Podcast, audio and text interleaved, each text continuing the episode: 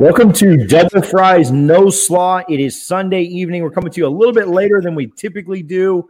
We are here for our Tribe Talk, our FSU panel with a bunch of distinguished guests, as well as myself and Richie, uh, on a Sunday night to talk a little bit of FSU football. Um, gentlemen, thank you all for hanging out. We're going to be joined by one more in just a moment.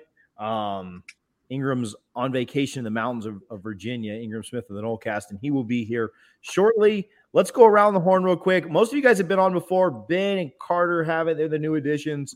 But let's go around the horn. We'll start in the top left. Uh, we're talking about Hollywood Squares earlier. Let's give a quick uh, give a quick intro. Plug where you work. I don't know. Plug whatever you want. Brendan, ask for a sponsorship. Well, you know, whatever you want to do. Brendan can start us, and we'll, we'll go down to Curt, and then go through the rest of you guys and, and say hello.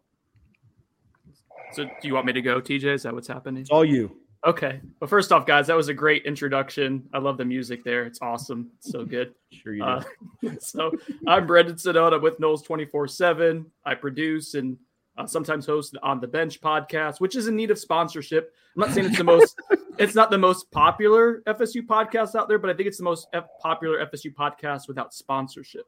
So if you're looking for a home, you know, we'll work for money. DM uh, but, and I'll I'll hook you up with Brendan for sure. yeah, definitely. uh, but no, thank you for having me. Second year in a row. Happy to be here. Seeing some of my buddies uh, with me in the Hollywood Squares. So yeah, so be be fun. I assume we'll see.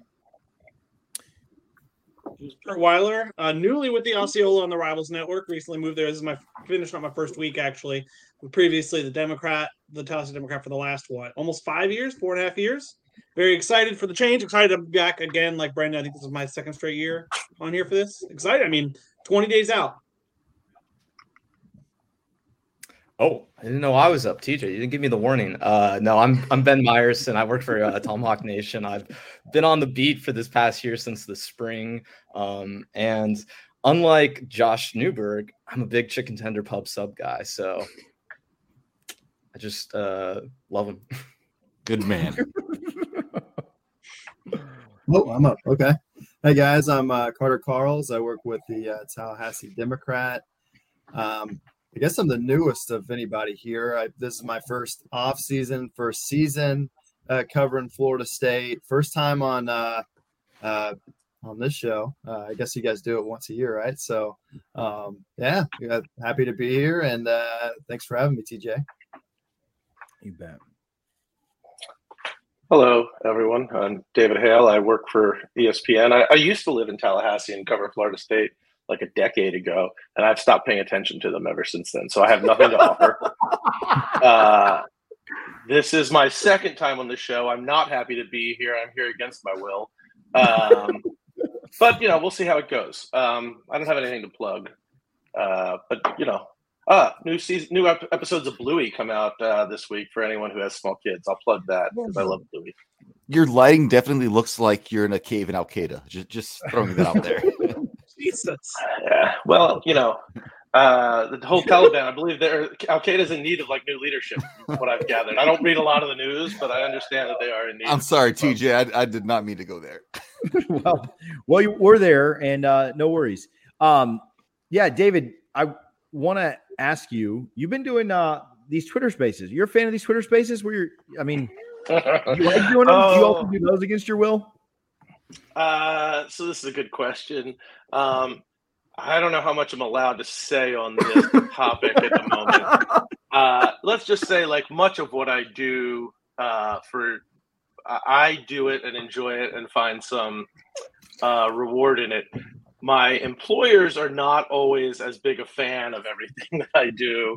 Uh, so we are we may be coming to an end of the Twitter Spaces uh, run, but it has been fun. Uh, I didn't really know what Twitter Spaces was beyond the time everybody tried to fire Mike Norvell. Um, but maybe maybe before General we finish Sam. our last one, maybe before we finish our last one, I talked to him about having him coming on, and he was like, "I'll I'll definitely do it." I'm just not quite. He's still got some emotional baggage from Twitter Spaces, from what my understanding is. So he, but he actually said he told me and Andrea that he almost joined. He was like this close to joining the Fire Mike Norvell Twitter Spaces and just jumping in. And I was like, it would have been the most baller thing you've ever done, and it yeah. would have completely turned around people's opinion. Um, but anyway, that's not here nor there. Anyway, yeah, some pro Twitter Spaces, but um, I can't guarantee that ours will be lasting very much longer. Um, I have one more follow up for David, and then we'll we'll get on the on the way to the show. Um, Richie mentioned it kind of looked like you were in a cave, dark, not great lighting, smaller, uh, more intimate setting. Your cave or the hallways between Miami's new locker rooms. The linemen I hear have to turn sideways to get down the the aisle. I um I gotta say uh that was the first thing that jumped out at me. Not a large like you if you got two dudes getting dressed, um, uh, no, no one can really go in. Yeah, I believe there's um. Uh, yeah, I, I, I'm gonna be careful what I say. here. Just- I think David's trying to just say they'd be they'd be bumping butts. yeah, but, yeah, Don't Yeah, don't want two yeah. linemen dressing next to each other. yeah, yeah. Good stuff. I Um, do. By the way, by the way, I have. I, I am in a dark cave right now. I have one of these like photo light thingies. I guess I can use it, but I use this for when I'm doing like important stuff. Hang on, let's see. Is that no, that doesn't help at all? Well, Uh, David, I, gave you, the, I gave you the all. unprofessional setup. This is the unprofessional setup you're getting. yeah, I don't think lighting from the side is really helpful. What Yeah, no. I don't have a good side. That's problematic. Uh, real quick, if David is, uh, if your spaces is going wayside, uh, if you were going to get sponsorship, if you want to send them my way for on the bench, that'd be much appreciated. Thank. Brendan, what are your thoughts on the offensive line? You know, on the bench, the sponsorship is just not where we think it should be. Um, okay, I got one for uh one for Carter, and then we'll we'll go. Carter, I challenge you. Have you had have you had Guthrie's yet before you came on here? Have you made a stop or what's the situation? Um, I have. Would you be offended if I told you I ate Zaxby's today? Not as- I mean, not really. I mean, I would be offended. They're like a competitor, so I just Yeah, I mean, yeah, I, I like hurt me. Guthrie's, but look, I'm I, offended. I come from Texas, and and down there we love us some Canes. Mhm. So I'm kind of uh kind of a Canes guy over Guthrie's. I have to say. You offended people on two levels by saying that you were a Canes guy um, off the bat on this. But um, no, I appreciate all of you guys for coming on. We we do have a good time with this. We do really enjoy it. We try to keep it pretty light, try to keep it pretty fun. Um, I do want to give some quick shout outs and, and we'll get um, underway. Do us a favor, hit the like button, hit the subscribe button if you're watching on YouTube. If you're listening later or watching later, um, make sure that you hit that like, like and subscribe button. If you really enjoy it, um, hit the share button. Shout out Guthrie's in Tallahassee, 1818 West Tennessee Street. You can visit both their locations. Hopefully, if you're going up for the Duquesne game, you will be stopping in and getting a tender box, double fries, no slaw. Make sure that you tell them we sent you. Uh, another quick, quick shout out to Gramco. All of your Delta 8 needs, whatever you need there from pre rolls, vapes, gummies, um, hard candy, wake and bake coffee, whatever you need on that, you can use the code DFNS25 to save 25% there. And then a quick, quick shout out to Garnet and Gold. If you're watching this, you're a huge FSU fan. You should not shop anywhere else for your FSU gear. Go to garnetandgold.com. Use code NOSLAW, N O S L A W, and you'll save 15%. If you order $75 or more, you also get free shipping, um, which is also a, a huge, huge plus. Appreciate Garnet and Gold, Gramco, and Guthrie's for their support. I'm out of breath. Richie, take us away. Yeah, um, again, the, just to echo TJ, thank you all for coming on today. Um, just want to talk about the newcomers, right? Like a, this roster is full of transfers, right? Whether it's Jordan Travis or beyond. But what new transfers have really stood out in fall camp? You know, we, we've heard a lot about Johnny Wilson, Deuce Spann. I, I really want to get you guys' thoughts on the receiving group. Um, let's start with Brendan and, and go around the horn because uh, this is a completely transformed receiver room, right, Brendan?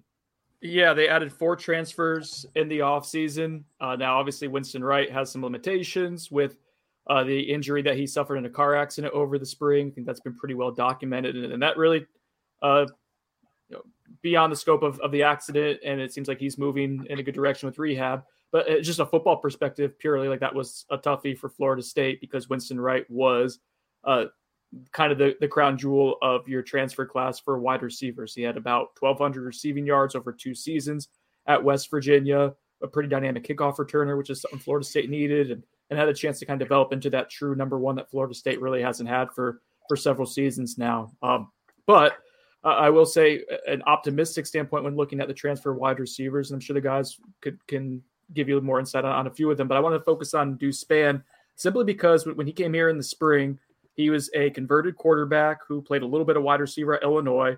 Uh, when he did catch the ball, he was extremely explosive, but just didn't get a ton of at bats at Illinois. And you kind of saw why early on at Florida State. Like the spring, he was just extremely raw, not really natural in attacking the ball, trying to catch the ball, just like he was fighting it. Routes he was running, kind of clunky, awkward. I remember thinking to myself, like, yeah, he's a project, but like that's not even like he has a year to. He may not be someone who can contribute for a year if he contributes at all because he just looked so unnatural. Uh, fast forward to nine, ten days into camp, and I'm not totally convinced that he's a guy who helps a ton this season, but he's shown enough to where I think you have to to consider finding ways to get him the football, whether it's on kickoff return, whether it's you know, dialing up deep shots for him and kind of forcing the issue there, getting creative in other ways. You get Deuce Spann the football.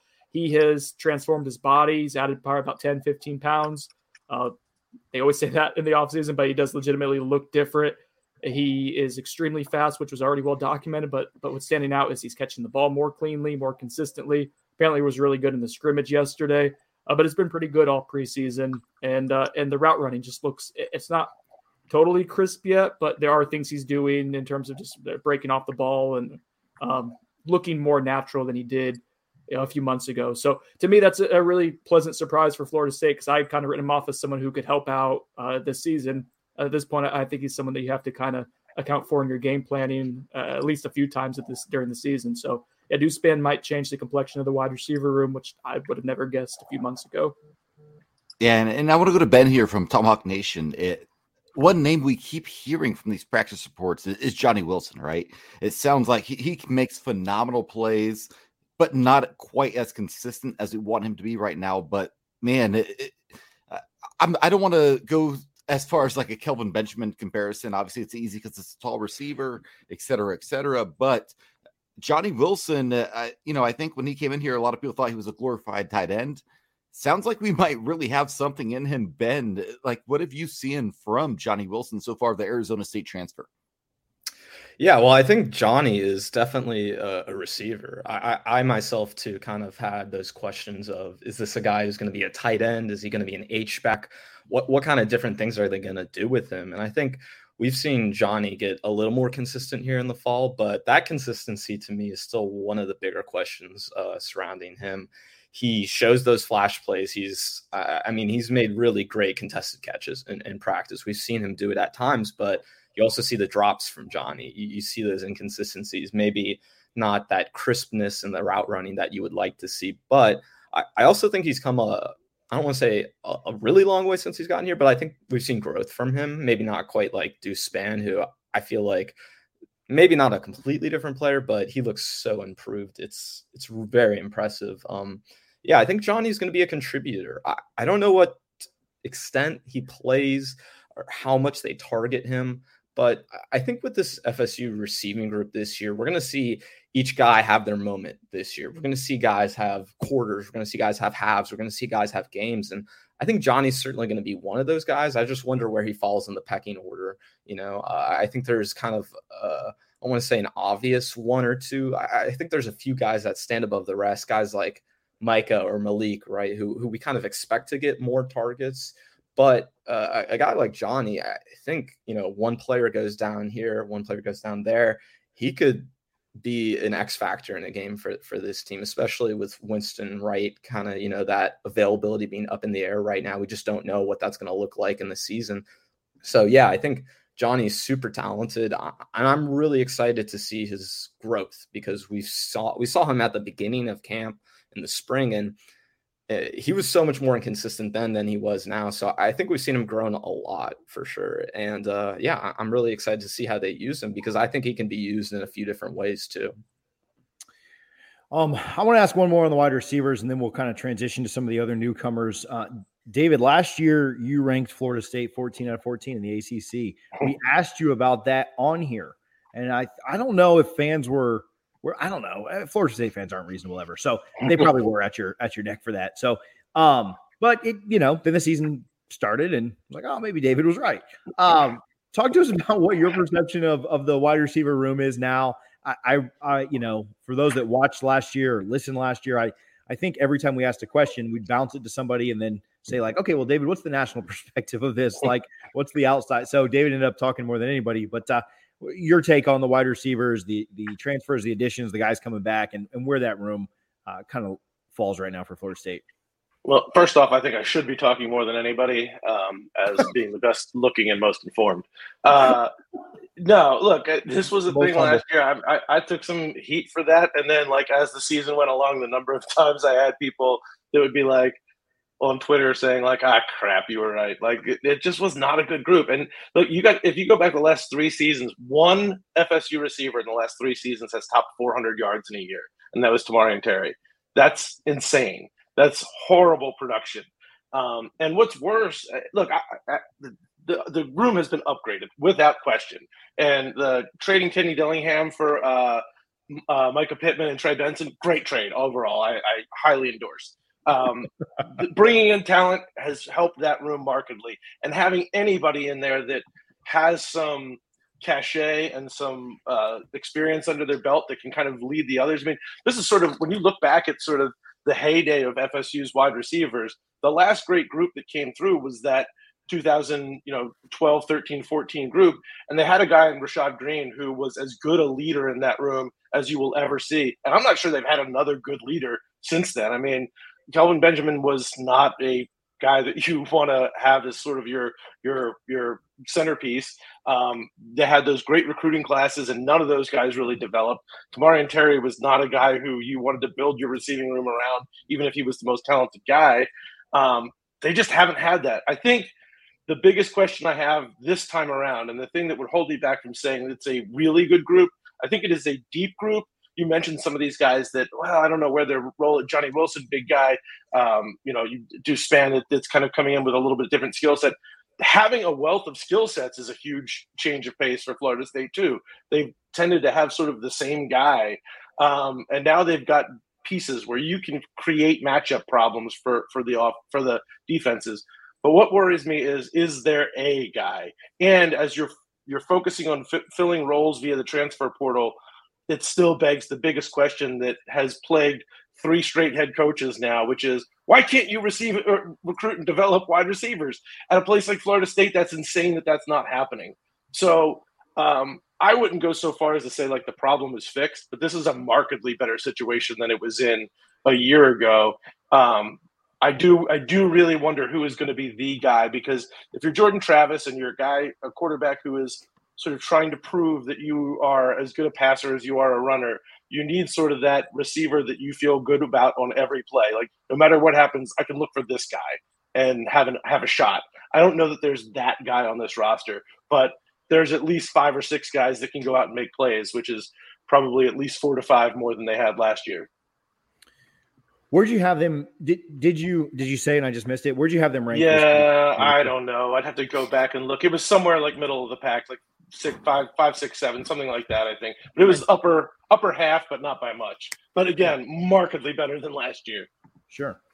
Um, good stuff. I appreciate it. All right, more newcomers. We'll keep this kind of thing moving around. Again, if you're watching, if you're listening, if you're on your mobile phone, if you swipe down on the chat, you can see the subscribe button, the like button. Hit both of those and let's keep this thing going. Uh, Curt Weiler, Osceola, the new rival site, the Osceola. You guys have known them for years and years and years, and now they've made a jump up now on the Rivals Network. Curt, another newcomer that's getting a lot of praise, a lot of hype, maybe even too high of expectations based on what the guy did the year before at that position. But Jared Verse, what are your what are your takeaways there? What are your thoughts after seeing him uh, for a couple of weeks here in the fall camp?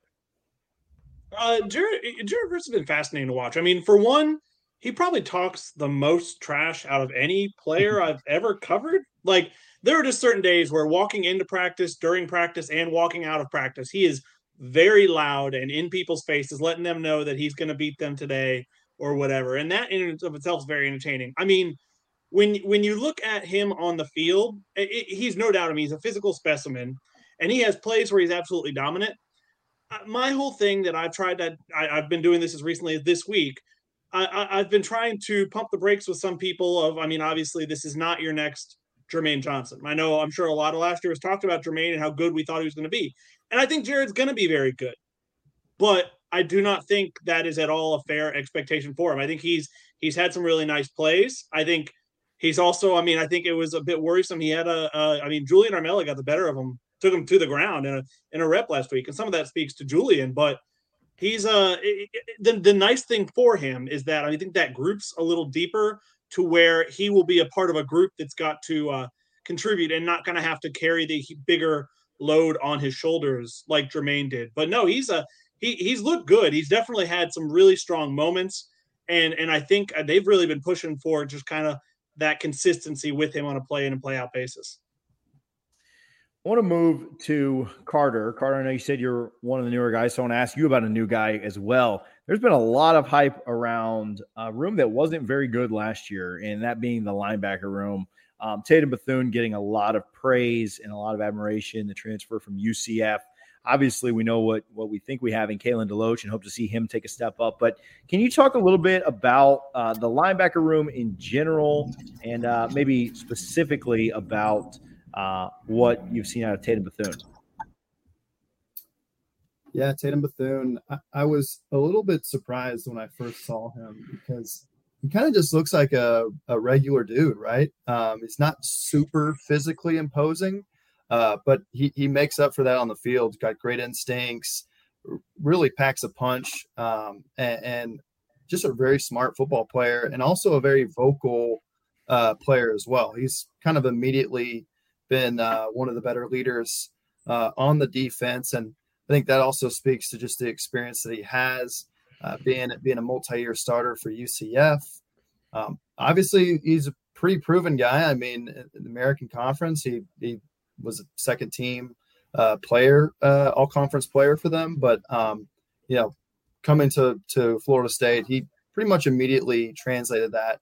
Uh, the only the only kind of hiccup with him was he he had surgery, I believe, in May.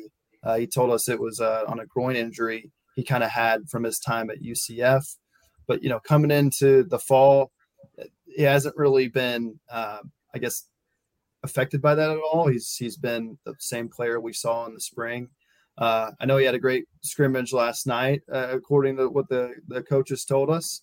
Um, and then obviously, I think this is a, a linebacking group that is, you know, four four people deep, and they they feel pretty good about it. And they've got a freshman in Omar Graham too that uh, they're pretty excited about. But you know, you've got Tatum, you've got Kalen DeLoach, you got DJ Lundy, you got Amari Gainer. Uh, the thing about uh, Lundy is, um, don't know the exact weight. I think he's lost almost 15, 20 pounds. Uh, just looks like a totally different guy physically. Uh, Kalen DeLoach uh, as well, moving a lot quicker than he than he used to. Uh, and then Amari Gainer's had a pretty good camp. So I think the thing about this linebacking group is not only do they feel good about their front line, their backups, but they can also be good situationally. They need to have three linebackers on the field. They need two. Uh, you know, when they're a nickel, their base defense, they, they can do that. So um, I, I, just think it's a group that's been pretty solid uh, in the spring and in the fall. And I feel like uh, it's just another reason to feel optimistic about this defense, which I think, based off what we've seen so far, has the capability of being a top 25, top 30 defense this year. Yeah, I love that. And I actually uh, predicted, uh, we had did our bold predictions last week, and I said, I think this could be a top 20 defense. Um, I want to go to Ingram here and just see what he thinks about Ingram. Welcome to the show, first of all. Uh, we've been talking to a lot of newcomers, and just curious what newcomers from your contacts are you hearing that that are kind of standing out right now? Obviously, you know, we, are talking about Jared Verse, Trey Benson, Mycah Pittman, whoever it may be, but but what newcomers on the transfer portal because that's where Florida State's living these days, unfortunately. Um, are you really excited to see this year?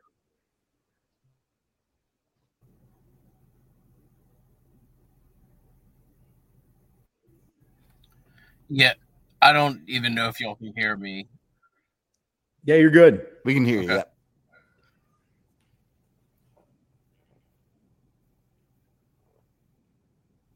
Uh oh.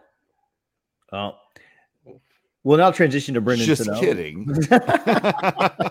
While we work on that, though, I will say it's a couple people in the in the chat asking for the Garnet and Gold um, coupon code. You can use No Slaw N O S L A W to get fifteen percent off at Garnet and Gold. I do want to also pimp this a little bit. I allowed to say that? Um, we're doing a tailgate with Rising Spear for the Duquesne game. If you're coming to the Duquesne game, shoot me a message. Um, but essentially, all you have to do is be a Rising Spear member.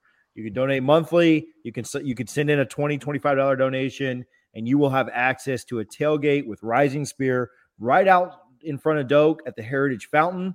Um, again, risingspear.com. All of our NIL efforts um, at Florida State are very much appreciated and appreciate them and all the work that they're doing. Tailgate for the Duquesne game. Guthrie's Chicken will be there. We'll keep it very on brand. Maybe we'll do some Garnet Gold giveaways there. We'll see what uh, we'll see what those fine folks have going on. Probably be some Gramco there as well. But risingspear.com, appreciate the work that they do. Go sign up if you haven't already. If you need details on the tailgate, again, we'll have Guthrie's there. We'll have beer there. Um, we'll definitely have uh, shade, which is probably the most important thing in late August at any tailgate, uh, right beside the Heritage Fountain um, outside of Doak Campbell Stadium. Message me if you need anything at all. You can also message the podcast, the show, uh, anywhere, and I'll I'll be sure to answer you there. All right, talking about NIL. Let's go back to David. Let's get the national perspective here. Sorry that we lost Ingram, trying to figure out some stuff. But uh, David, what's the national perspective, or maybe just even the regional uh, on FSU's NIL efforts? Yes, I mean, I, I think that FSU is probably in a better position than I sort of expected them to be at this point. Um, we know, like looking back, what a year and a half, the sort of financial hurdles that FSU was facing um, across the board, and I think you you had to sort of look and say here. So nationally, this is a, a thing that I hear a lot from um, ADs and administrators is that the challenge of NIL with the collectives is that you have boosters now kind of coming to administrators and ADs and coaches and saying, well, where do I give my money? Do I give it to the school or do I give it to the collective? And I sort of thought that we would see FSU being in a place where the school was like, we need the money, we need the money, like we're we're in real bad times. But they're not. I mean, Michael Alford has done a great job of addressing the immediate financial needs, getting some real investment from the boosters, to to build what they need to do facility wise and still have some real enthusiasm surrounding what NIL is. I, I, we could go into a long wormhole about NIL and, and what it is or isn't. Um, but the truth of the matter is, you need boosters signing up to want to be involved with your your collectives if you want to be playing at this level of football. If you want to be playing championship level football. If you want to be on the same level as Clemson and the SEC schools. So I, think it's in a better place than I was expect expecting. Um, are they where Florida is? Probably in the neighborhood at least. Are they where Texas A&M is? No, but nobody's got oil money like that. So I don't know that like that's necessarily the good uh, point to start from. I think they're in a place where uh, I, I'm not sure they're blowing anybody away, but I don't know that you want to be in that place because for as much as we still don't know where the future of NIL is and how the NCAA is going to enforce stuff and what's okay and what's not, uh, and what the potential of like, you know, every time you hand out a new NIL deal, NIL deal to a player, what that means for the next five players down the road. I think being in a good sort of, you're in the the, the good end of the bell curve, but you're not all the way out in the tail. That's probably not the worst spot in the world to be. There, uh, you wouldn't be seeing the success they'd be having in the transfer portal uh, if they didn't have so, a solid infrastructure. Um, I think, it, you know, and again, Michael Alford, for whatever you want to say about him, I think one thing that is, is pretty proven is he understands how to get people excited to open up a, pay, uh, a checkbook for Florida State. So they're in a much better position leadership wise than they've been in a long time, too. And I want to go to Brendan here. You, you had a story recently at Noles247.com. Y'all go subscribe that everything you could imagine on Florida State over there. Just don't sponsor their pod. Yeah, yeah do, do not don't. sponsor. Do not sponsor them. I'm going with reverse not. psychology now. We don't want your sponsorship, so don't even try it.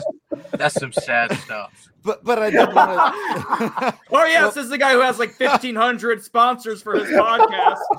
Five, and have turned down three in the last week. But good, good to be able to join you, Brendan. Damn it!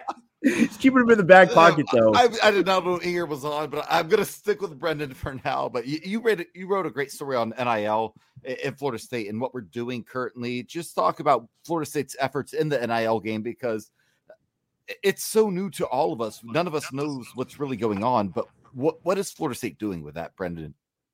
Florida State's been super competitive uh, from where, obviously, from where. So, so take it back to December and early sign-in period and the debacle that was, and it wasn't just the Travis Hunter situation. There was three or four other things that happened in that span that I think was really illuminating for people uh, in the Florida State fan base and, and people that have you know the ability to make a difference with NIL to look at it say wow like we really need to change where we're at with things. And there was already some initiative to move in that direction but there wasn't a sense of urgency.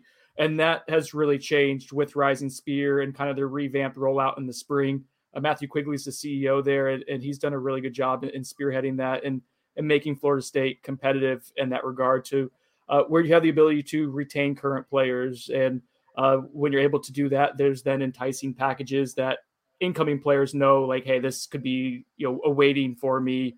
Uh, you have to be careful what you say. Uh, but there's things that could be waiting for me you know based on what previous players have gotten.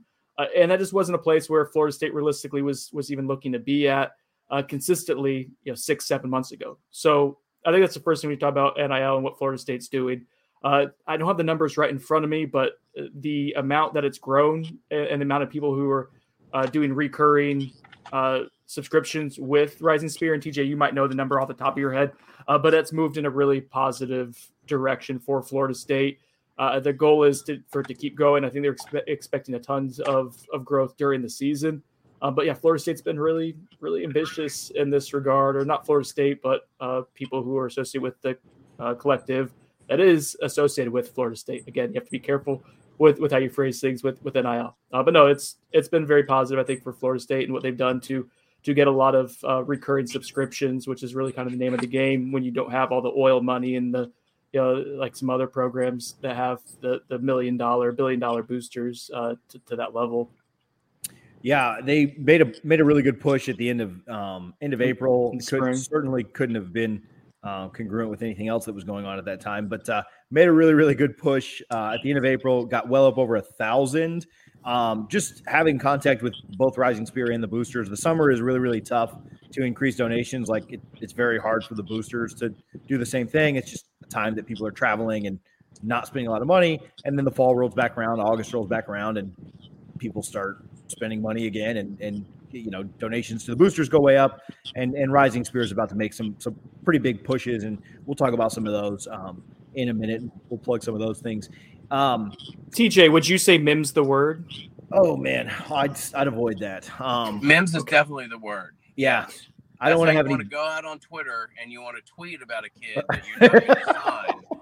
Uh, I was just say we don't need any beaking news on this podcast. Speaking of Ingram Smith, um, Ingram, a lot of people in the comments, a lot of people in the chats. First of all, they love your glasses. Second of all, they want to know if there's any way. And shout out to Nolecast that does contribute a thousand dollars a month to Rising Spear. Love that. Um, we should get Brandon to do that. Maybe he would get a sponsor for on the bench if that happened. But a lot of people are asking in the comments, not only about your glasses, but about Trey Benson. Is it possible? We were talking about Trey yesterday on the phone.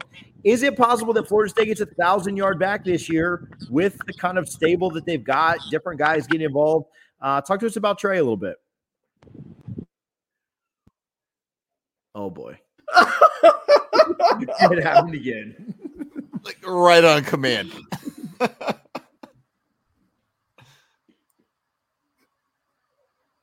Is this thing working? Is No, Ingram it's stable? definitely not. Like I see. the answer. Yeah, Ingram, we can't. Shades on Ingram. Here's what I have to do. He's going to. I'm gonna have to remove him and add him back. It's worked out splendidly so far. Carter, you're up. Harlan just panicked, panicked and threw Carter to the main screen. No, no, somebody's got to go there when you take somebody out. Is this thing live? I think. It, yeah. So it's David. David, you're up.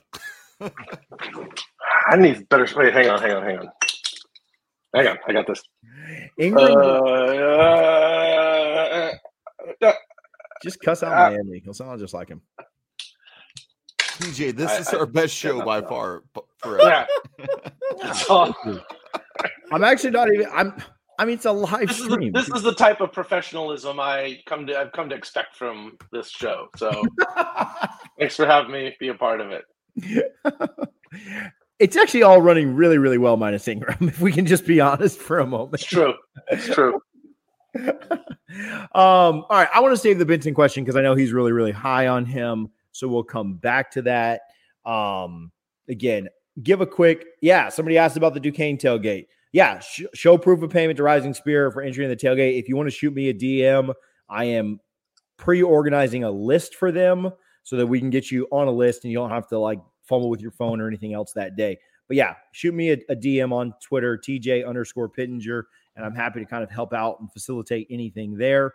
Trying to kill some time because I do want to hear In- Ingram's internet actually looked really, really good until it like waits like three minutes and then he kind of went out. So we'll see kind of how that goes. We'll see if he comes back or not.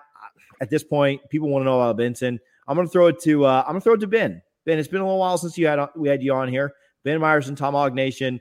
Uh, let's Oh. talk a little bit about Trey Benson. Well, I didn't mean to do that. Yeah, I was gonna say, just give me the whole show, TJ. I'm, I'm happy to take over. I'm glad Um, Ben's got the shades. I love it. Let's Yeah. go. Every- Well, I saw Ingram uh, get, jump out, so you know I just had to grab the shades to to represent. I don't have a beard right now. I feel uh feels weird, but uh, I love Trey Benson as a player. I I think he is a really impressive athlete more than anything. Uh, he's big, he's he's fast, he's he's everything that uh, everyone has heard about him.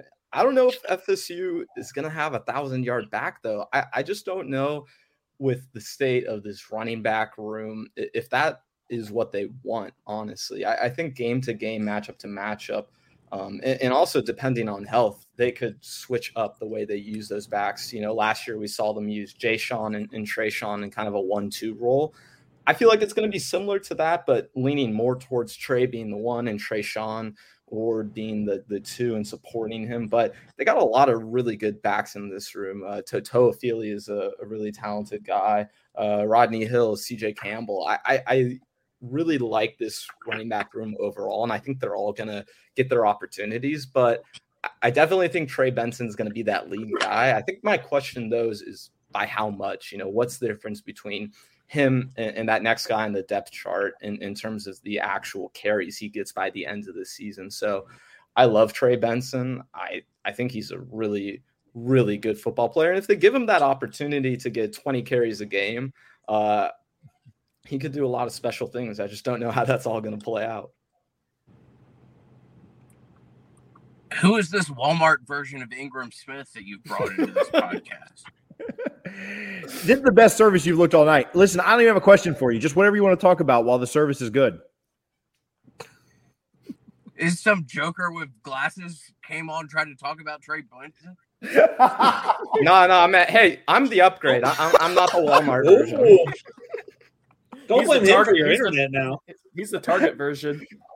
Yeah.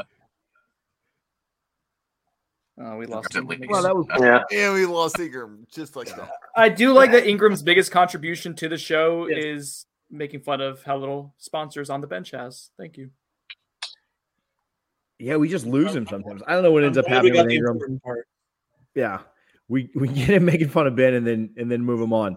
All right, let's do this. Uh it's been a minute. Let's give a quick shout out to Gramco, Garnet and Gold, and Guthrie's. Appreciate their support. Um, if you check the comments, you can see the links and the codes to everything. Again, appreciate them. Make sure you like and subscribe if you're listening. Um, let's do this. David, I'm going to throw it back to you and kind of get your take here. Um, conference realignment. We'll, we'll ask quickly. Um, SEC, Big Ten, and what day will it be announced that FSU is going to one of those? please? TJ, did you Great say question. quickly? Did you say quickly? Go ahead, David. Uh, I'm sorry, TJ's my co-host is just not. I, I honestly, um, I don't think that this is happening soon. I think we are likely looking at probably a two to three year window right now. Um, the ACC is sort of in this weird holding pattern. Like, you know, the scene in Austin Powers where the uh, they're driving towards the security officer, and he's like, "No, no, no! Like, get out of the way! Get out of the way!" And he's just standing there, and they're really far away. but eventually they run over him. That's where the ACC is right now. They're they're not able to move out of the way, even though they've got some runway to move. They're not doing it. Um, I somebody's going to challenge the grant of rights, but I think it's probably two to three years off. My guess is there's a good chance that it's Florida State that does it. Um, the question about ACC or SEC Big Ten is an interesting one because I think clearly SEC is probably the better fit for Florida State, um, but they probably have much more value to the Big Ten because the Big Ten, a, if the Big Ten's goal is to expand its TV footprint, then Florida being in the state of Florida matters. Uh, if the Big Ten's goal is to piss off Greg Sankey, which I think it might be, then Florida being in Florida matters. Um, and C, if you look at the SEC, I mean, Georgia doesn't want any part of Florida State being in the SEC. Alabama doesn't want any parts of that. Florida doesn't want any parts of that. Um, it's a and and the SEC network is already fully distributed and getting paid a whole hell of a lot of money within the state of Florida. There's not this need to have Florida State, so it's a really fascinating thing because I think um, you know you look at some of the the, way that the the league is split up. I would probably say that like um, you know Clemson is certainly more of an SEC profile.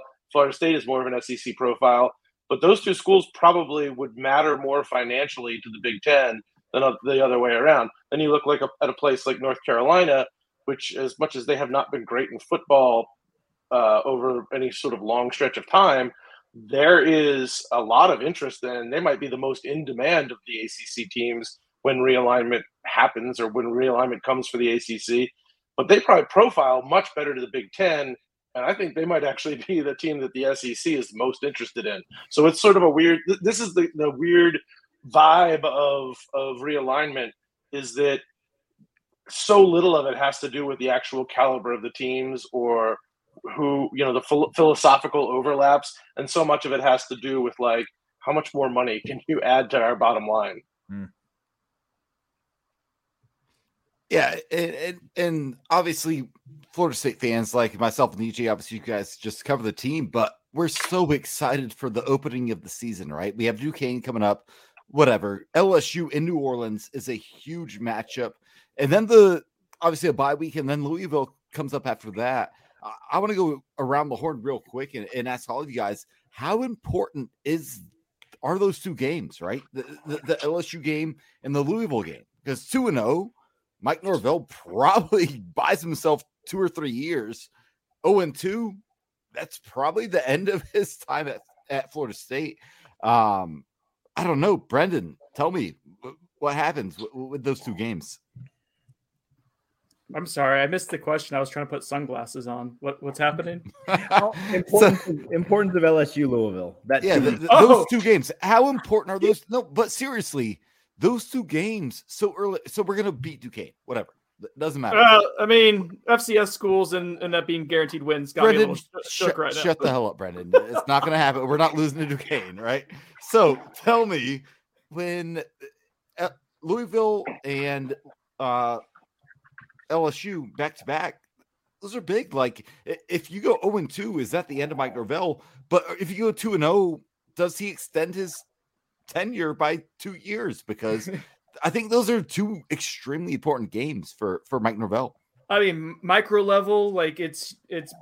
But you go micro, you can go macro. Like it, it is a big stretch, and for just the like purely the optics, like yes, it, it it's going to be important because if you say three and zero, uh, that's going to make everyone feel good. And then the like the trickle down effect with recruiting, like Hykeem Williams uh, will probably be committing in late September, early October. He is a, a top uh, 25 recruit in the country, probably someone who's only going to keep ascending.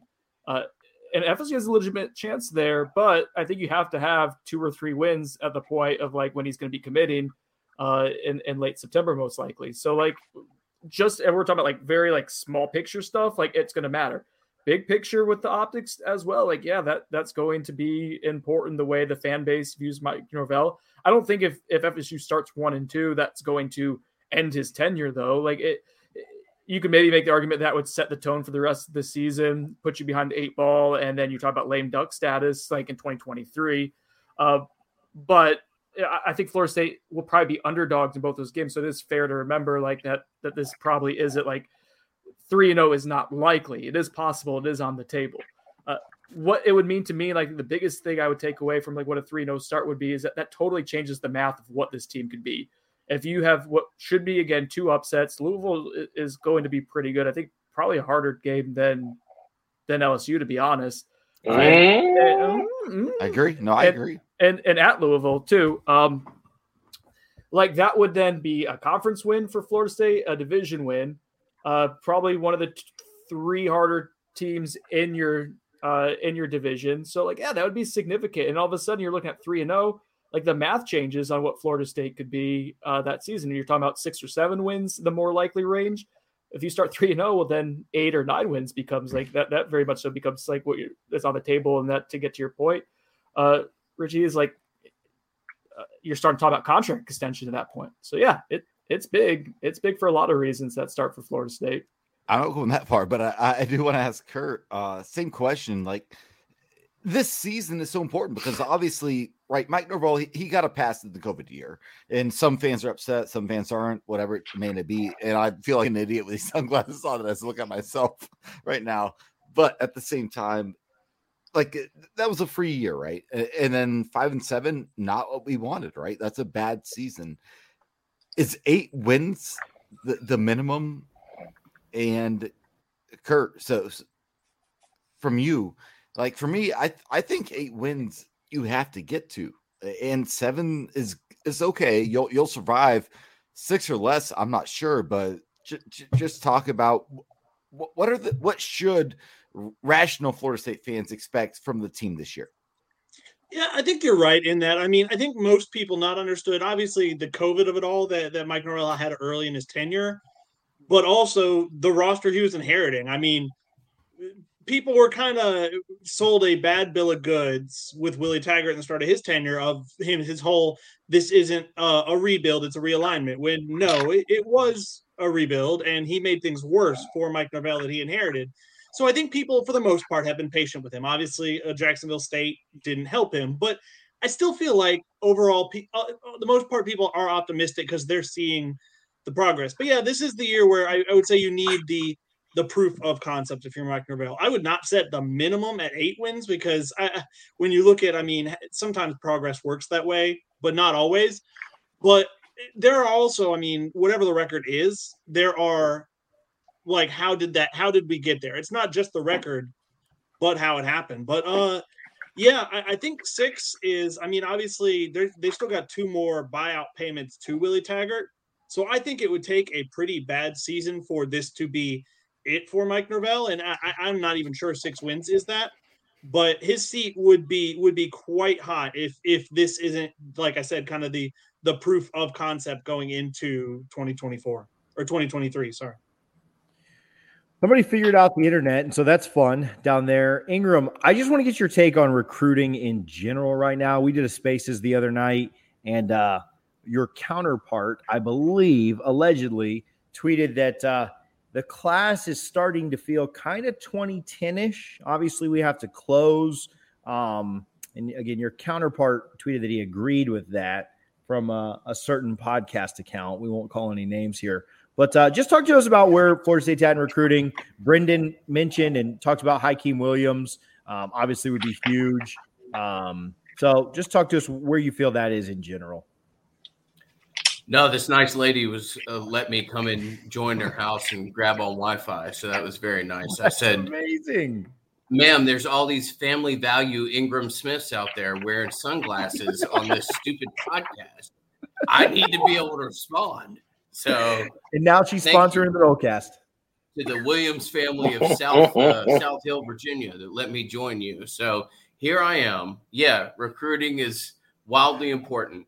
If I get disconnected, I want to go ahead and tell David Hale again that I'm way more ACC than he is, based that I've basically like had my thumb in the air trying to find internet connection along Southside Virginia for about an hour now. Uh, but I'm happy to be able to join y'all.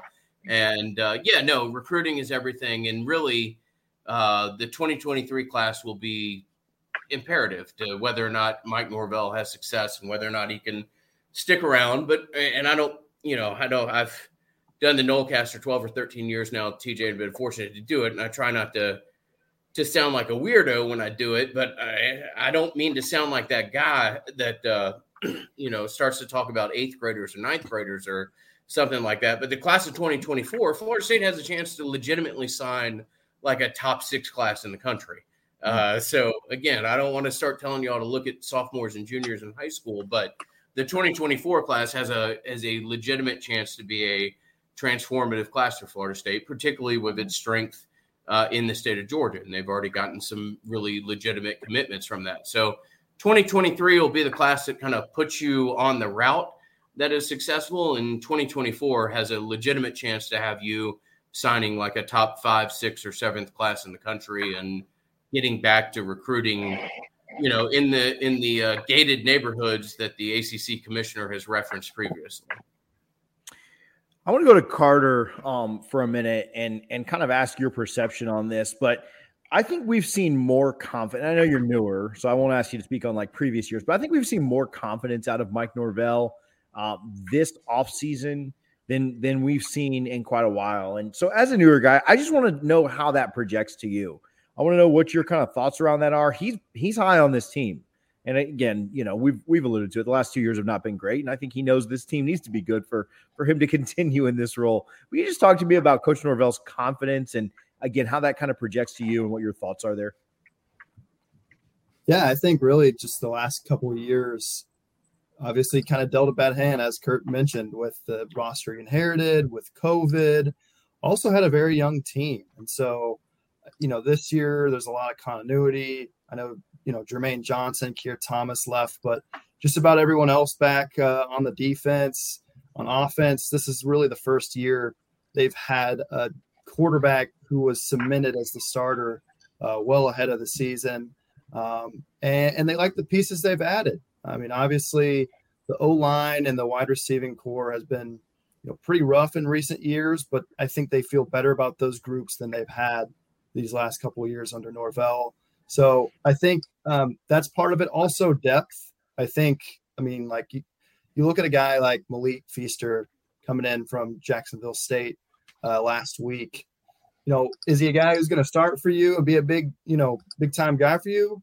Probably not. But, you know, having him as your fallback option if someone gets hurt, like I think they feel better that he's that guy than the guys they've had in the past. So, um, you know, you look at the O line this year, adding two new, 10 new guys.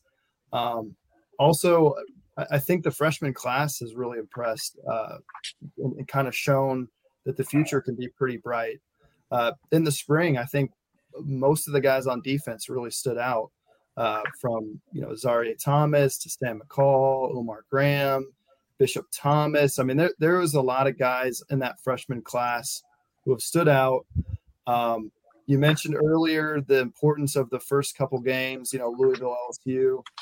Um, you know, this season won't have too much of an effect on the 2023 class. It, will be more about the 2024 class. Usually a season has more impact on the, the next cycle than the current one, just with the way that the early signing period is now. And so you know, I think the problems recruiting wise for Florida State has been more about finishing and being the top school. They've been in on a lot of five stars. They've they've they've brought a lot of guys to campus, but they they tend to finish second place, third place. You have a strong season this year, and that 24 class, which is looking really really good, you know they can they can finish top 10. They can finish potentially top five if they have that seven eight win season and they show that that arrow is pointed in the right direction. My my take on the schedule, and I don't, you know, if anybody just wants to step up and answer this, um, more than more power to you. And then I want to I want to get some record predictions, and and then we'll get out of here. Um, maybe I'll ask David uh, his take on the on the schedule, and then we'll we'll do some record predictions. Brendan's got to get out of here to go to you know another non-sponsored podcast to, to record. so, um, but uh, we'll wrap up here in a few minutes. If you're watching, if you're listening, again, click the subscribe button, uh, click the like button. You're if you're on your mobile phone, you have to swipe down on the chat, and you should see the subscribe button right there. Appreciate you guys all for hanging out. Appreciate those that have been in the comments. Tried to form some questions around what your comments have been. So appreciate that. Um, David, I- think Florida State's schedule sets up well. I'm more than happy for you to tell me that I'm wrong on this, but I think that you know you you get the extra day for LSU because that's a you, you get the warm up game and the extra day for LSU because it's a Sunday night. You get the bye week before you have to go to Louisville. I think that's pretty advantageous instead of going there on a short week on a Friday night. You got a you got kind of a favor because of the week zero game. and you get to come home to BC, who Florida State should be a favorite in that game as well. Uh, October is kind of murderer's row with Wake, NC State, and Clemson. But then after that, I think the schedule really lightens up. The toughest game left is probably Miami on the road, um, and- I think that'll be kind of a a coin flip at the end of the day. Maybe maybe a slight edge to Miami being being on the road uh, in Doak South. But just thoughts on the way that Florida State's schedule lines up uh, in general. Yeah, first of all, I can't see anything with these damn sunglasses on in here. So this, I hope this running this joke out is uh, worth it. Um, I, I just while we were talking, I went and looked up on uh, for whatever you want to call FPI, if you like it or you don't. Uh, but the odds of FSU winning its first three and starting three and zero, according to FPI, are eleven point five percent. So a little better than a one in ten shot. But to, that mostly comes down to the LSU game, um, which is the one where they're probably likely to be the heaviest underdog. But I, I, I agree. This sets up all right. They've got a warm up essentially against Duquesne. Um, I don't know. Is LSU? I, I don't know what. I mean, I, Brian Kelly is underrated as a coach. There's no doubt about that. This is a coaching upgrade at LSU.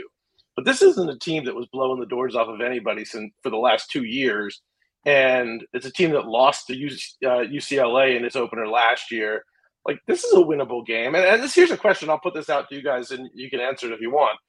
LS beating LSU would be the biggest win for Florida State since blank, because it's been a while. I mean, there's been a couple of big, you know, Notre Dame last year, Virginia Tech to start Willie Taggart's uh, tenure, you know, big hyped games, but they lost. They lost them ultimately. So a win over LSU would be, I think, 2016 Ole Miss. Yeah. Yeah, 2016 Ole Miss. No, me. I I was think say the Orange Bowl, but it doesn't Michigan. mean it was a bowl Yeah. game. No, Because, I, yeah, I think that 2016 Ole Peppers Miss game play in was that. a I big don't know if deal. you guys heard. So I I got a hot take for it.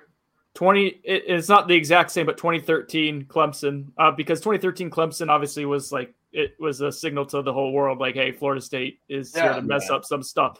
This would be different. It would be a s it would be symbolic in a different way of taking a step back to relevancy. Obviously not competing for a national title, but I think it would be a significant step in like it'd be the first time since 2013 that FSU had a win that like reverberated and, and signaled some things to come. See, Brendan, I I, I think That was like you, you probably were there. team That versus the number two team in the 2016. I understand that it's not the exact same thing, Ingram. I understand. no, I, look, I I totally agree with what you're saying. Actually, is it's not like the 2013 Clemson game. Harley essentially can't said- figure out where to go. it, it was the it was the don't f with us game if you were Florida State. It was like all all the people who've been laughing at us for losing stupid Yeah. games we shouldn't. Uh, And, we're not going to do and this anymore. is the don't effing forget us game. Two two Exactly. very different things. That's exactly. They're two different things, but it is. They're both statement games. I, you know, Florida State certainly won some big ones in between those two, but but like that was that going into that Clemson game was the last. You know, the last time that I think um, Florida State won a game that fans weren't really kind of. Ex- I, I don't know. They were probably expecting them to win that game. I don't know. It's it's interesting. I think it's a good discussion. Uh, I will say the schedule sets up not great, but because it is so front loaded and October is going to be problematic. But if you get that LSU game, uh, you know, you can whatever happens at Louisville. I think is sort of a uh, if if you take LSU, I don't think the L- the Louisville game matters as much. You should beat Boston College, David, which is going to don't be don't um, don't let us beat LSU and then Louisville. That's a I, I think it's going to be tough for them to win both of those games, but I, I think agree. they can, they can certainly. I thir- certainly think they can win one of the two. Boston College should be a win. Wake they match up better with than people think, and then you have the Clemson and North Carolina State back to back that is just brutal. Um, because I don't think either of those are good matchups for Florida State. Uh, then you got the back, so it's really how much can you survive from the first half? Because the back half can play can be pretty strong. If you can steal a game in the first half and be feel like you're making progress through that first six, the back six, you've got a chance to win really almost all of them, if not all of them, and finish the year in a really good place. Um, you know, I don't know. Would you rather? I mean, given where this FSU team is, would you rather have the first half of the schedule be? Would you rather the schedule be front loaded or back loaded? I, I almost think this is better. It's a good test for the team early. Um, if the fans will kind of ride with them, if it's a, a you know a three and three start, I think they have a chance to finish strong. Yeah, no, I think so. I think you you'd rather it be easier going on as your team continues to get better. Um, and even with those front loaded, it's it's almost like more mid loaded, right? With October being so tough, because I, I don't think LSU's like leagues better. I don't think Louisville's leagues better. I think you could split there. Uh, you could also go on two there, uh, and then you need to beat BC to get back to 500. But yeah, I think that if you could steal one of those, that could that could be really huge. All right, let's do some uh, record predictions, and then let's get out of here. Um, all right, we'll go around the horn. We'll go Brendan first because he's gonna um, he's got to go. No, no, you got to stay through the end of this, Brendan. They'll they'll be fine. Um, I'm good. To, I'm good. I'm good to like eight ten. It's not like the sponsor. It's not like the podcast is sponsored, anyways. It's Brendan is going to stay until someone sponsors him. That's he's just it's like those guys that used to stand on the top of like a, a, a billboard, you know, waiting for like the Bills to win a game. Brendan is just going to stay on this podcast until someone steps up to sponsor. Yeah, he'll be on here for a long time. So, all right, um, what is because this this horrible fan base um, needs to know what is your uh, record prediction with Jordan Travis at quarterback, and then also so like that's the one I want you to talk about and how you get it there. But I also want to hear your record prediction if the unfortunate happens and Tate Martell has to start every game. So let's do both of those. Tate Rodemaker. Tate, Tate, sheesh. I made too many Miami small uh, jokes. And so Tate Rodemaker, if Tate Rodemaker has to start, it's, it's not live.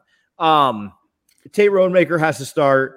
Uh, what's what's your record uh, in both those scenarios? We'll go Brendan, then Ben, then Carter, um, Curt. No, then Ingram. Out of respect to the Williams family here, that's let me Yeah, Okay, get, get him out. Get him out of fire their. Wi-Fi, please. Ingram Ingram last. So we're doing alphabetical order. So Williams family is last. Um, Brendan. All right, so it's what's the record if Jordan Travis starts all 12 games, and what's the record if Tate Martell Yeah. Rodemaker starts all 12 games? Yeah, you messed it up like me. Yeah. No, I was making fun of you. That's what I was doing. All right, so if you have a healthy Jordan Travis for all 12 games, I so before the season, I or before before spring practice, when we started looking at the schedule, I was thinking five to six wins is what this team was. And kind of saw in the spring, saw some improvements, some things I liked. I was kind of in the six win range.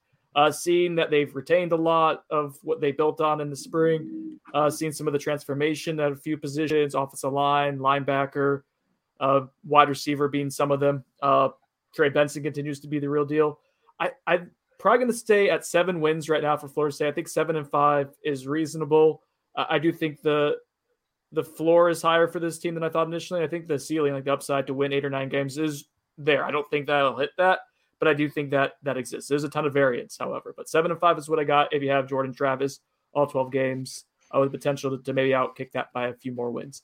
Uh, if it's Tate Rodemaker, you know he's been okay at, at times uh, in camp. He's had a few really great moments and then some not so good ones as well. But he's certainly better than what he was two years ago uh, when he was thrown to the fire as a freshman, or, or even last season. So he's definitely improving. I think you probably see, you probably beat. I don't. know. I think I think four wins. I think four and eight is probably what you are. There's still a pretty big variance uh, between the two quarterbacks, and especially some of the deficiencies you still have on offense, even if it's better. Jordan Travis really makes the offense tick in a pretty profound way. Uh, so yeah, I think there's a three win difference between the two right now. Ben. Yeah, I think if if Jordan is healthy for a full season and, and things go right for this team in terms of luck, um, eight wins I, think is pretty reasonable. You know, I- especially looking at groups like the offensive line and wide receiver, if they're able to stay healthy and keep those groups intact and improve them the way we think they can, uh, eight wins is I think uh, maybe a little optimistic, but I think it's reasonable um, considering everything. But if Jordan if Jordan does not play, I think this is a three or a four win team. I, I think the difference, like like like Brendan was saying, it, it, it's just so stark because Jordan, I mean, he is the generator of this offense. The offense is built around him. They're going to be successful, you know, with him. And if they're not successful, it's going to be because he wasn't there something went very wrong. Um, so I, I think Jordan's going to look really good this year. I, I would expect eight wins if things go right, like I said. But if not, uh, three, four wins. That's that's a that's where this team is. Uh, Ingram. Florida State wins eight games this year. Uh, now, my caveat there is that a, a bowl fight may be part of it, but uh, I think this team is better than it has been in quite a while. Maybe I'm just getting getting drunk on the the uh, August dreams, but uh, I think this is a significantly more competent program than it has been in a while. I think it's going to go two and one in its first three games. I think it may win seven and eight in a bowl game, or I think it'll win eight and lose its bowl game. But uh, I think this will not be the disaster that previous seasons has been, and will be the first real step forward that Florida State's made in quite a while. If if Tate had to start all twelve games, where where would you put the uh, win loss at? We're we're screwed. There's no uh, there's no joke to be made about that, despite people's uh, aggressively positive comments based off a series of reps in practice or something like that. Uh, Tate Rodemaker is going to have to show me something that I haven't otherwise seen, and I'm not trying to pick on a kid, but if Jordan Travis goes down, then I agree with previous people that Florida State probably wins uh, at worst three, at best five. Curt Weiler, Osceola. I'm I'm in line with with a, a lot of what other guys have said. I think I, am going to lean. Supposing Jordan plays all year, I'm going to go seven and five, with eight and four being more likely than six and six. I mean, we've talked about there's a couple tough ones, no doubt, and you're not going to win all those toss up games. But I do like that. I think a wild card that we haven't discussed here that I'm interested to see how it plays out is Mike Norvell having maybe more of a hand in the offensive play calling in the game this season. I know that was something he he gave some more to Kenny Dillingham because that was somebody who knew his offense, who he'd worked with before. But that's not going to be as much the case with Alex Atkins. So I'm interested to see if the, what kind of difference that that can make. We might be able to tell early in the season. I doubt we'll be able to tell in the Duquesne game. Um, I almost wonder. My thing is, I, Tate Martell or Tate. Geez, now you got me doing. I know it's my fault, guys. Is he still in college football? He's selling NFTs in Vegas now. I think. I'm not No even actually in college kidding about that. I think that's He's actually not true. Um, the, the, the interesting thing is Tate is definitely the backup right now, and I think in an ideal world they wouldn't want AJ Duffy to see the field this year, except for maybe a a, a uh, just like a blowout game, late game situation.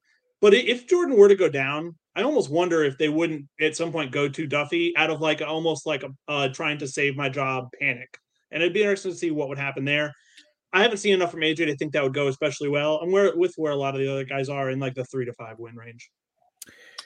Uh, Carter Karels Tallahassee Democrat. What's your take here on the record? So I'm thinking seven and five, but when you're including the bowl, just to be conservative, I'll say eight and five because I think eight and four is, is very much possible too. Like Curt said, I, I think eight wins is more uh, of a possibility than six. Um, when Jordan plays, they're a much better team. Uh, so when, when Tate, if it was Tate, I'd say four wins. Uh, I think the, the the strength of this team though will be the defense. Um, I don't I don't think. Uh, I mean, obviously they don't have a player quite like Jermaine Johnson, but I don't think they have a glaring weakness really anywhere on their defense. I think defensive end will obviously be the position where they've really got to fill some big shoes, but I don't think it's going to be a weakness per se. Maybe against the run, but um, but I, I think the linebackers are strong enough. Jamie Roberts is strong enough. To, I think they'll be a decent team against the run. So they'll they'll have a good defense. I think their running game is going to be much better with an improved offensive line, uh, with Trey Benson in there. Uh, I think he'll be their top rusher this year easily, and uh, better wide receiving core. I just think they're the the arrows pointing up. And when you look at last year, went five and seven, but they lost quite a few coin flip games. They easily could have been seven and five last year. Um, this is a better team than last year, so I think they win a couple more of those coin flip games, and they have quite a few on the schedule. So seven and five, eight and five. That's kind of what I'm seeing. Tate, uh, I think it would be four and eight, and I don't think he would be the starter the whole year. I think they would turn it to AJ at some point because I think you know who Tate Rodemaker is, but you don't quite know who AJ Duffy is. The thing about AJ Duffy is um, he shows you moments in practice. You know, he'll show you the arm talent, the athleticism, but he doesn't show you the consistency yet. So I think if you have that opportunity where you're trying to grow somebody and develop somebody uh, and, and show some semblance of promise for the future, that would be where you would take advantage uh, and, and put him in at some point. All right, we'll round it out. I've got one more question after this one, and we'll get out of here. But David Hale, what's your uh, what's your schedule take for uh, FSU this year? I think bottom end is five and seven. Top end is probably eight and four. I think I'm probably in the seven and five range is the most likely outcome. Um, you know, I think they've got a chance. They're going to be in some games. The, the, interesting thing about FSU to me this year that has not been true, uh, and and a couple of these guys have already kind of alluded to this, is there's not this black hole anywhere on the depth chart. They're good almost everywhere now. Are they great anywhere? That's the, the big question for me. Are they going to have a type A develop at wide receiver and on the, or on the defensive line? I think that's one of the things to watch, particularly early on. If they do have sort of that Jermaine Johnson guy step up, um, then, then maybe the number can go a little higher. Maybe you're definitely sold on eight. Uh, but they're going to be in games because they're just not, they don't have this glaring weakness anywhere. Uh, and I'm also right in line. I think, you know, if you're going to predict when the injury is going to happen. I think if if Jordan Travis gets hurt in week one, then you probably have this short window of Rodemaker, and then they're going to hand it over to Duffy and say, "All right, future's yours, kid." If it's happens in week ten and you need a win to get to a bowl game, I don't know. You're probably up in the air, but I I, I tend to think I've already I've heard some from some folks behind the scenes that that the the ceiling on Duffy has already looked really good. I think there's a lot of upside there. If you had to go to him, I mean, look, Miami looked like a train wreck last year when Tyler Van Dyke first took over for D'Eriq King. And the last six games of the year, he was as good as any quarterback in the country. I, I, just the, the, the the time to get a young QB acclimated, it, it, does probably take a game or two, but it ain't like it used to be. I don't think anybody worries about. And I think he keeps sort of Duffy would keep more of what Jordan Travis does to allow the offense, particularly the run game, to function. Duffy at least kind of gives you that to kind of hopefully you rely on your ground game and try to ground and pound to a couple of wins. I think that's probably the way you go. Anyway, I've droned on for too long now. You're good. No, a lot of agreement there. Um, I have one more question we'll go around the horn with, kind of just like that one. Again, if you're watching, if you listened, hit the like and subscribe button. We certainly do appreciate it. Again, if you're a big FSU fan, if you hung out with us for an hour and 15 minutes, you're a big uh, supporter of FSU. You should be shopping at Garnet and Gold. Use code NOSLAW, N O S L A W to get 15% off of your order at Garnet and Gold. The Nike stuff's in, the Columbia stuff's in. Get threaded up good for uh, for game day. And then Gramco, thegramco.com. Um, DFNS25 to save 25% there. All right, guys, around the horn. Richie and I will do schedule predictions um, later. So we didn't, that's why we didn't answer that uh, for those commenting. Um, we'll go in reverse order here. See if I can remember the order that people just went in. But uh, what one thing does Mike Norvell's career at Florida State depend on? David Hale, you're up first. Uh, Miami game this year. I think they win the Miami game again. He's good in almost any scenario that isn't a complete catastrophe. I think if they lose the Miami game and they finish six and six, I think Mike Alford has already shown he is the type of AD who is more than happy to find his guy, make a splash. I God knows, I hope it's not Deion, but I think you're going to see some conversations about that. I say Miami game means everything. I like it. Carter. I'm going to go with recruiting. Uh, I think they've been a little bit outside the top 20 the last couple of years. This year, they may finish around there. Next year is where they take probably that next step. Uh, they could finish this class pretty strong. We'll see. But uh, to be to be a great team, you got to recruit at a top 15, top 10 level. Uh, they haven't quite gotten there for for many reasons. I think if they can finish uh, with more guys, if they can, you know, show that they're strong in NIL wise, they've done great with the transfer portal, but that's more of a short short term fix. You can't get 10 plus guys in the transfer portal every year. You got to get at least 15 to 20 high school guys every single year. That's the next step for this program wean off those transfers, get more high school guys. Uh, I think this freshman class that they had coming in shown a lot of promise that that they can get some guys that they feel good about. The next step is getting more high school guys and transfers and and really uh, hitting on those guys. Uh, Curt, what one thing does Mike Norvell's career depend on? Beyond the obvious cop out that is saying Jordan Travis's health, I, I would say um, I would I would say the pass rush being there this year. I think when you look at the defense everywhere else, I think they're going to be better this year than they were last year at defensive tackle, at linebacker, and in the secondary. If the pass rush is what we think it could be, if we see kind of the high end of Dennis Briggs, of Derrick McLendon, of Jared Verse, even maybe a, a Byron Turner or a Pat Payton, I think I think that the defense will be dominant enough that that it will kind of maybe help the team overachieve and win a lot of those tight games. If the pass rush takes a significant step back with losing Jermaine and Keir, I, I, I worry if that's enough of a problem that it costs them a few. Ingram Smith, what kind of scotch is that? Yeah, with all due respect to our previous guest, I think they're making it too complicated. Mike Norvell's career depends on whether or not he goes to a bowl game this year. And if you get to that point, you're probably here next year. If you don't, you're probably fired. And it doesn't matter as to what the particular position group does. It doesn't matter as to who stays healthy. The record is the record. And if you go to a bowl game, you're here next year. If you don't, then we're all rebuilding this project all over again. Take us home, Ben Meyerson, Tomahawk Nation.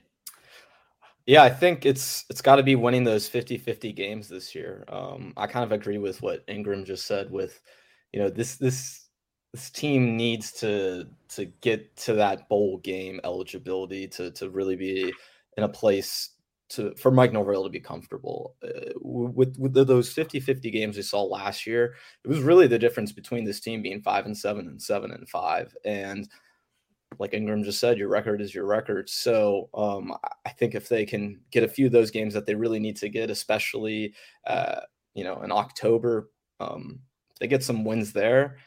Man, uh, you know I, I'm a big believer in momentum, and I think this team could carry that momentum to the end of the season. So winning those 50-50 games has to be it. Well, much like David Hale, I do not believe in momentum. Um, that's a different podcast for another day. Thank you. Um, absolutely not. Uh, but Ben, I'm fine with you having that take, guys. I do want to go around the horn one more time. I know we did it at the beginning, but I, I really do appreciate your time, and I, would love if you just took 10 seconds and, and shout it out your your outlet wherever people can follow you, find your work. Um, appreciate you guys' time, and so want to always give that opportunity. Uh, we'll start with Ben. Uh, we'll just go right like it is. Ben Carter, Curt Ingram, and then David. Richie and I, people know where that is. Yeah, you can go uh, follow me on Twitter at by Ben Meyerson and uh, check out my work on YouTube as well. And then uh, I'll be posting a lot of great stuff for Tomahawk Nation leading up to the season, so you can look out for that.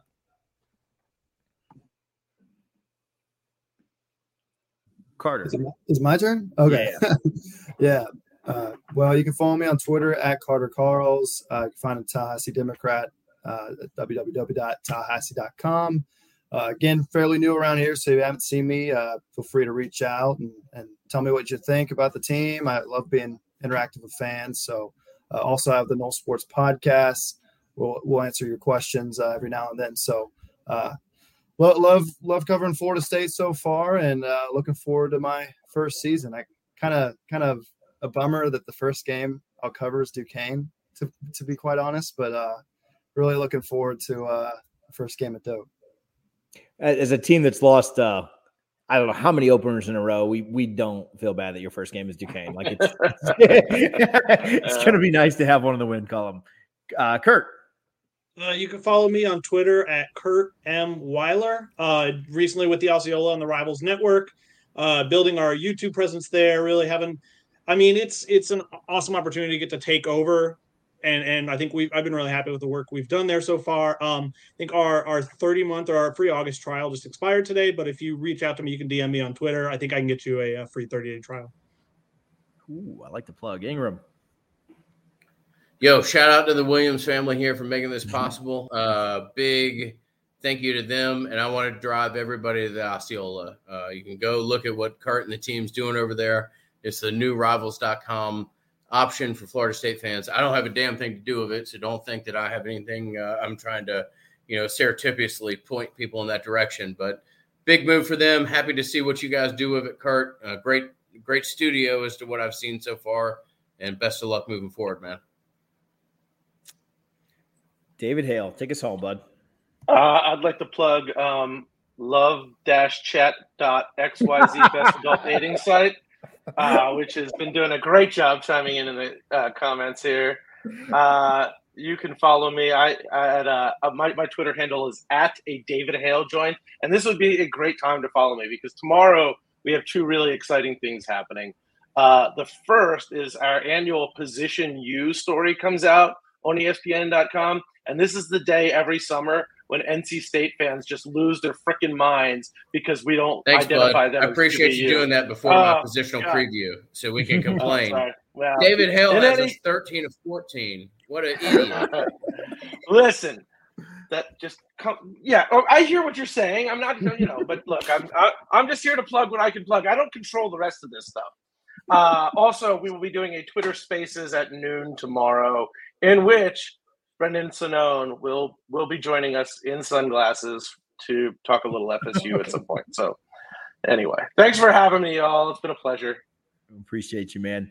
Again, appreciate the people that make this possible. Guthrie's, Garnet, and Gold, and Gramco If you haven't, go sign up at risingspear.com. Shoot me a message if you're going to the Duquesne game. Love to have you out for a tailgate. Um, if you need any details on that, you can hit my DMs. Rising Spear has a ton of new things coming out over the next few weeks and into August. Uh, everything from uh, exclusive member benefits, such as annual um, player uh, signed items, personalized videos from student athletes, virtual meet and greets, and access to Rising Spear exclusive content. Shout out Matt Quigley and the guys over there. They're doing a great job with our NIL efforts. Gentlemen, thank you guys so much for hanging out. If you watched, if you listened, make sure to smash that subscribe button, hit the like button. We will see you guys all again. Go Noles.